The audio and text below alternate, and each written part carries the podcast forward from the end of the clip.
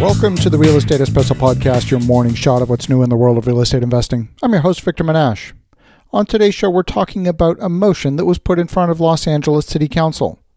On January 31st, a motion was put in front of Council to expropriate an apartment building because the affordable rent covenant was due to expire after being in place on the property for 30 years. The motion was tabled by LA City Council member Gil Cedillo. The motion asked city staff to draft plans for using eminent domain to seize Hillside Villa Apartments, a 124 unit privately owned development in the city's Chinatown neighborhood.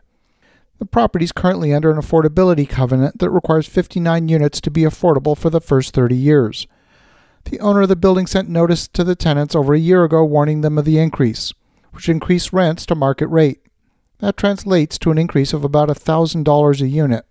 The owner of the building is Tom Botz. He said, I think it's a brilliant idea, but I need to know are we living in Cuba or Venezuela? Mr. Botz purchased the development company that built Hillside Villa roughly 20 years ago.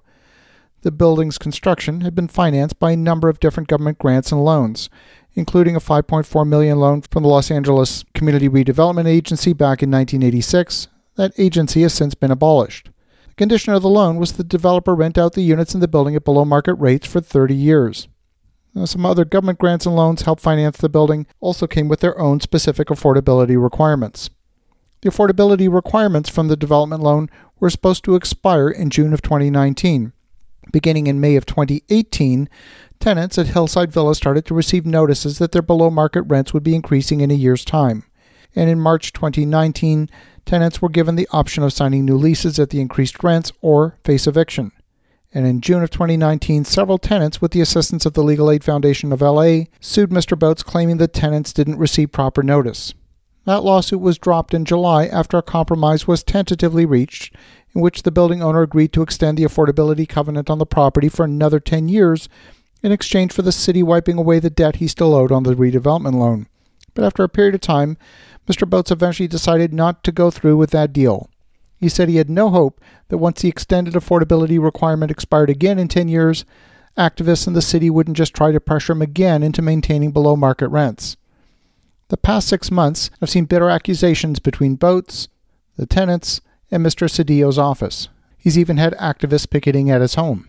Councilman Cedillo accused Mr. Botz of reneging on their agreement not to raise rents, and Mr. Botz contends nothing concrete was ever agreed to. The dispute has now culminated in Councilman Cedillo asking the city to seize Mr. Botz' property. Traditionally, eminent domain is used for projects that are considered in the public interest. These are situations where maybe you need to build a new freeway or an airport the act of condemnation is not usually used for a city to simply buy a property. It's not clear whether eminent domain would survive a court challenge. If the city of Los Angeles does succeed in condemning the building, it would certainly erode property rights, possibly on a national scale. Why would any developer build a building, spend 30 years maintaining the property, keeping it in good shape, if they know at the end of the day the government can basically rip up that agreement?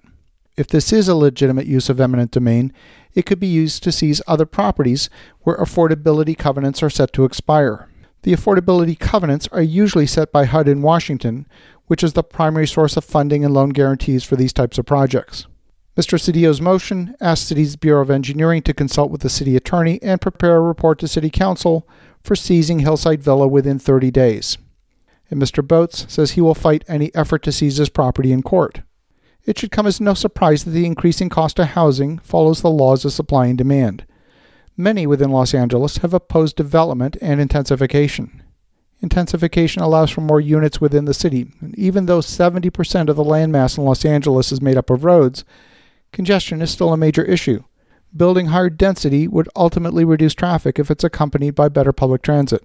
Unfortunately, the city seems to want a large network of roads, which it has, it also wants affordable housing and it wants no new development. For example, in 2019, LA City Council voted unanimously to oppose a state bill called SB 50 that would have legalized four unit homes on most residential land and mid rise apartment buildings near major transit stops. According to a report in the LA Times, Councilman Cedillo's motion is now going to head to City Council's Housing Committee, of which he is the chair. Should the city go down the path of seizing private developments to preserve affordable units, it's definitely going to discourage investment in developing new housing. As you think about that, have an awesome rest of your day. Go make some great things happen. I'll talk to you again tomorrow.